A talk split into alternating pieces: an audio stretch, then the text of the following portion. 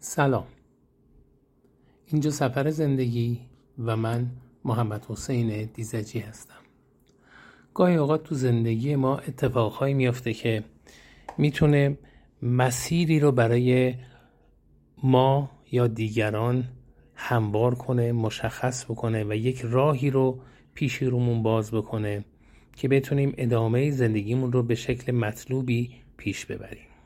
اون که می‌خوام برای شما نقل کنم یه خاطره مرتبط با یکی از دوستانم هست. یعنی در واقع ماجرا یک ماجرای واقعیه.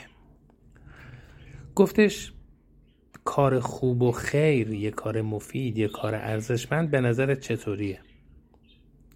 بهش گفتم تو رشته و کار خودت اون رشته ای که توش تخصص داری حالا هرچی که هست تا حالا به چند نفر آموزش دادی؟ واسه چند نفر شغل ایجاد کردی؟ گفتش به هیچ کس آموزش تا حالا ندادم. یعنی اصلا کارم و تا حالا به کسی یاد ندادم.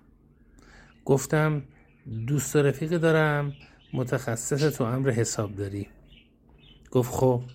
گفتم یه روز رفته بودم دفتر کارش. دیدم چند تا دختر ناشنوا اونجا مشغول کارن. تا زمانی که تو این حرفه فعال بودین دوست من به بچه های ناشنوا حسابداری یاد می‌داد. در واقع براشون شغل فراهم می‌کرد کار یادشون می‌داد ولی این امکان رو براشون ایجاد می‌کرد که بتونن بعد از اون دوره های آموزشی که پیش این و در شرکت این می‌دیدن برن سر کار و مشغول به کار بشن و از این مسیر زندگیشون رو بگذرونن. در واقع این تخصصش حسابداری بود و از حسابداری این کار رو در واقع درست کرده بود که بتونه به دیگران کار یاد بده. گفت چقدر جالب. گفتم خب حالا تو رشته خودت رو در نظر بگیر. هر چی که بلدی. از میکانیکی نقاشی کارای ارتباطی هر چی هر چی. هر چیزی که توش تخصص داری رو در نظر بگیر. ببین تا به حال به چند نفر اون کار رو یاد دادی. گفت خب نکته جالبی گفتی. از این به بعد بهش فکر می‌کنم.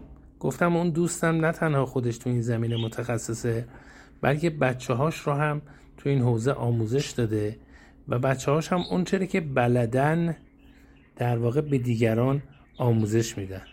گو حالا از این دوست خودت چیزی هم به تو رسیده چیزی هم نصیب تو شده؟ گفتم آره. گفت چی؟ گفتم یکی از پسراش. یکی از پسراش که خب قطعا خیلی هم از من سنش کمتره توی تایپ ده انگشتی آدم تواناییه. غیر از کاری که بلده تو این حوزم آدم تواناییه. رفتم دفترش چندین جلسه پیش این پسر نشستم و تایپ ده انگشتی رو اونجا یاد گرفتم. و الان مدت هاست وقتی می‌خوام یه مطلبی مقاله چیزی بنویسم. اگه بخوام با کامپیوتر انجام بدم راحت با استفاده از تایپ ده انگشتی این کار رو انجام میدم. و من هر بار که تایپ می‌کنم یاد پسر اون دوستم هستم. اسم اون پسر علیرضاست گفت خیلی باحاله. گفتم دقیقا همین شکلیه. اگر می‌خوای کار خیر کنی از نگاه من کار خیر این شکلیه. نه اینکه بخوای دست کسی رو نگیری یا پولی رو خرج کسی نکنی. اونا سر جای خودش. اونا مصرفیه. یه کاری رو انجام میدی چند وقت دیگه تموم میشه. برای چند نفر حالا نون می‌خری. میوه می‌خری غذا می‌خری به افراد نیازمند میدی اینا خوبه تکرارش هم بکن. ولی این مثل بحث ماهی دادن به یه نفر آدم هست و یا اینکه به طرف ماهیگیری رو یاد بدی. اینا تفاوتش تو این حوزه است.